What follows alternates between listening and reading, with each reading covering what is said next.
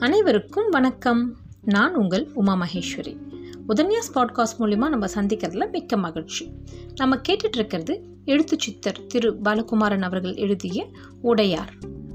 போன பதிமூணாவது அத்தியாயத்தில் நம்ம பார்த்தது ராஜா பழமர் நேரிலேருந்து திரும்பி அரண்மனைக்கு வர்றதும் தன் மனைவி பஞ்சவன் மாதேவி கிட்ட நடந்த விஷயங்கள்லாம் சொல்கிறதும் வந்திருக்கிற விருந்தினர்களை நன்றாக உபசரிக்க சொல்லி சொல்கிறதையும் பார்க்குறோம்.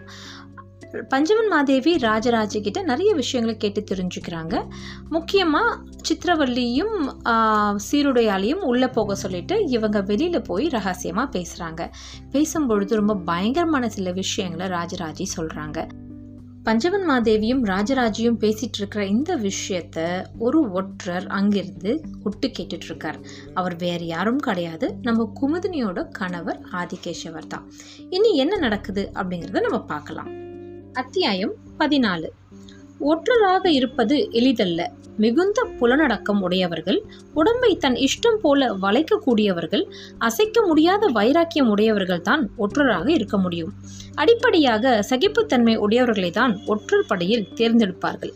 குமுதினியின் கணவன் ஆதிகேசவன் மும்முடி சோழ பிரம்மராயரின் ஒற்றர் படையில் பயிற்சியாளராக இருப்பவர். பிரம்மராயர் தன்னிடம் அனுப்பிய ஆட்களை பல்வேறு விதமாக சோதித்து சிலரை தேர்ந்தெடுத்து கடும் பயிற்சி கொடுத்து பயிற்சிகள் முடிந்தவுடன் நல்ல வருமானத்தில் அவர்களை ஒற்றர் படையில் நியமிப்பார். ஒரு இளைஞன் ஒற்றர் படையில் சேர்ந்து விட்டார் என்றால் ஆறு பேர் கொண்ட அவன் குடும்பம் மிக சந்தோஷமாக வாழும். அதை தவிர அரண்மனையின் எந்த பகுதிக்கு வேண்டுமானாலும் அவன் போக முடியும். அரசரை எப்பொழுது வேண்டுமானாலும் அவன் சந்திக்க முடியும். அரசாங்கத்தில் என்னென்ன நடக்கிறது என்பதை உடனுக்குடன் தெரிந்து கொள்ள முடியும். அரசருக்கென்று தனியே ஒரு ஒரு ஒற்றற்படை இருந்தது. அன்ற ஒற்றற்படையை பிரம்மராயரின் ஒற்றற்படை வேவு பார்த்தது. ஒரு அரசாங்கத்தில் இதுவெல்லாம் சகஜம். எவரையும் எது குறித்தும் நம்பாத இயல்புதான் ஒரு அதிகாரிக்கு தேவை. இதை தெளிவாக வளர்த்து கொண்டு வெளியே சொல்லாமல் உள்ளுக்குள்ளேயே சந்தேக கண்ணோடு பார்க்கின்ற அதிகாரிதான் சிறப்பாக செயல்பட முடியும். வெளியே நம்புவது போல நடித்து பின்னே வேவு பார்ப்பது என்பது வழக்கமாக பரம்பரையாக எல்லா காலகட்ட அரசியலிலும் நடக்கும் செயல்.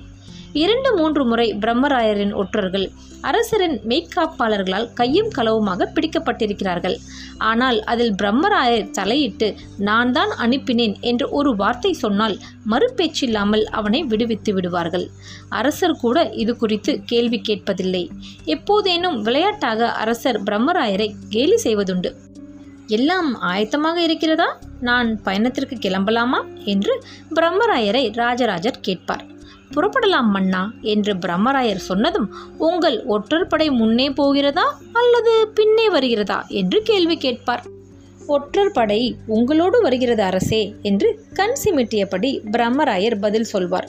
நல்ல வேலை என் சேனாதிபதிகளை ஒற்றர்கள் என்று இப்பொழுது சொல்லிக் கொண்டிருக்கிறீர். நாளை என் மனைவியர்களையும் கூட ஒற்றர் என்று சொல்வீர். உம்மோடு பேசிக் கொண்டிருப்பதே மிகவும் ஆபத்தான விஷயம் என்று அரசர் அவரை வணங்கி புறப்படுவார். பேச்சு கேலியாக இருந்தாலும் ஒற்றர் படை என்று ஒன்று இருக்க வேண்டும் என்று எல்லோராலும் அங்கீகரிக்கப்பட்டாலும் அப்படி ஒற்றன் என்று யாரையாவது கண்டுபிடித்துவிட்டால் அந்த கோபம் சாதாரணமாக போகாது. என்னையா வேவு பார்க்கிறாய்? என்று பல ஒற்றர்கள் கடுமையாக அடி வாங்கியதும் உண்டு. ஒற்றர்களுடைய வீடு சுற்றி வளைத்து தாக்கப்பட்டதும் உண்டு.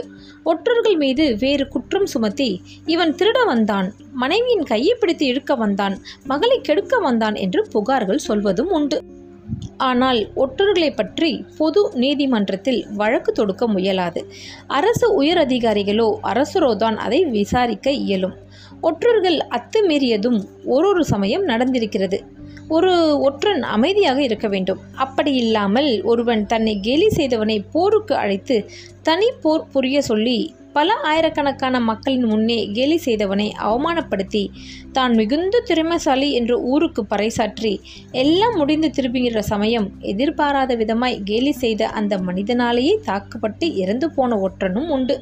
இந்த சம்பவத்திற்கு பிறகு மன்னர் ஒற்றர்கள் மீது கடுமையான கட்டுப்பாட்டுகளை விதித்தார்.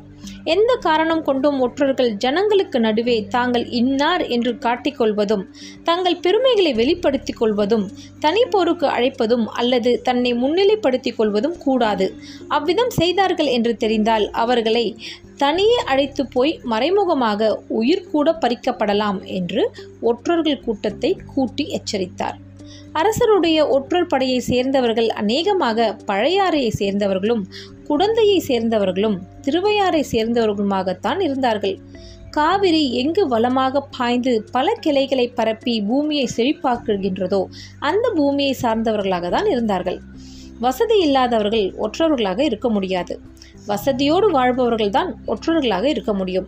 அப்படி வசதியோடு சுகமாக வாழ்ந்தவர்களை கடுமையான பயிற்சியின் மூலம் அமைதியாக இருப்பதற்கு கற்றுக் கொடுத்து விட்டால் மிக சிறந்த ஒற்றர்களாக அவர்கள் இருப்பார்கள்.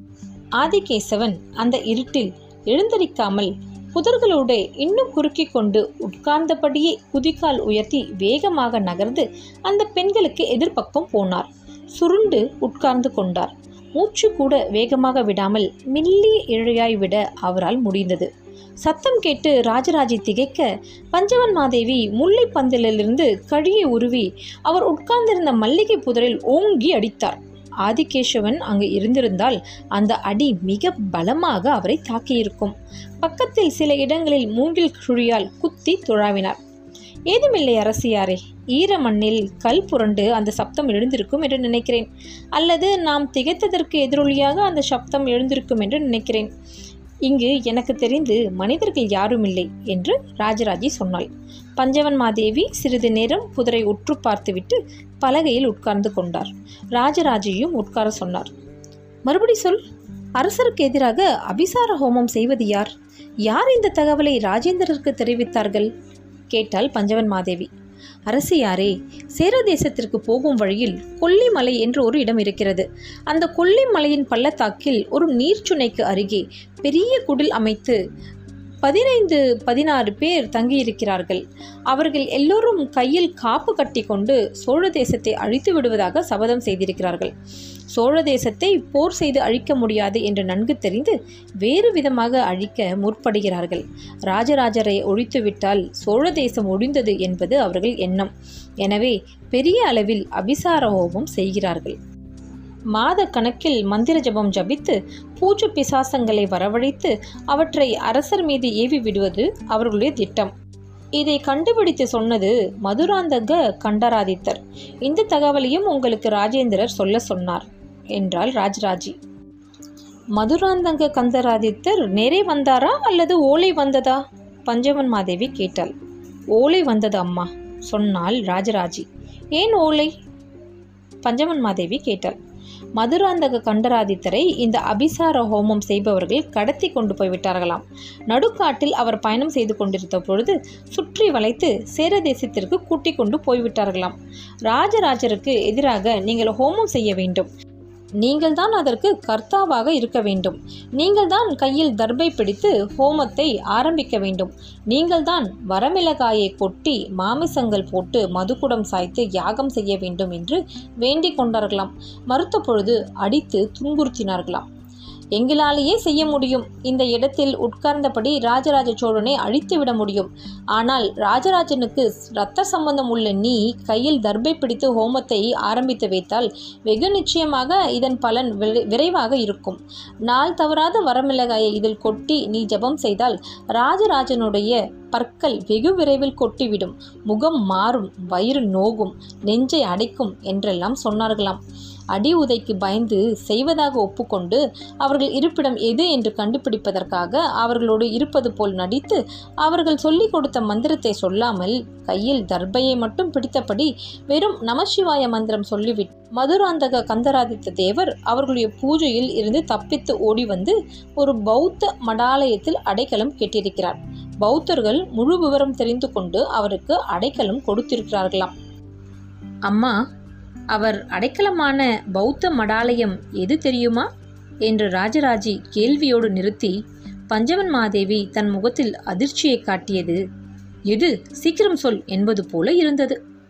இத்துடன் இந்த பதினாலாவது அத்தியாயம் முடிவடைகிறது. இந்த அத்தியாயத்தில் ஒற்றர்களுடைய குவாலிஃபிகேஷனை சொல்கிறாங்க என்னென்னலாம் இருக்குது அவங்கள எப்படி செலக்ட் பண்ணலாம்? அப்படிங்கிறதெல்லாம் நம்ம நல்லா தெரிஞ்சுக்கிறோம். ஒற்றர்களுடைய லட்சணம் எது அப்படின்னும் நம்ம தெரிஞ்சுக்க முடியுது. அது மட்டும் இல்லாமல் இந்த அபிசார ஹோமம் பற்றி கேட்கும் பொழுது அப்பா பயங்கரமாக இருக்கு இல்லையா? ஒரு ராஜா ரொம்ப அழகாக தன் மக்களை வழி நடத்தி போகிறாரு போர் செஞ்சு அவரை தோற்கடிக்க முடியாது அப்படின்னு சொல்லிட்டு எந்த மாதிரி ஒரு நெகட்டிவ் திங்ஸ் எல்லாம் இவங்க பண்ணுறாங்க பாருங்கள் கேட்கவே பயங்கரமாக இருக்குது சரி நாளைக்கு என்ன நடக்குதுன்னு பார்க்கலாம். நன்றி வணக்கம்.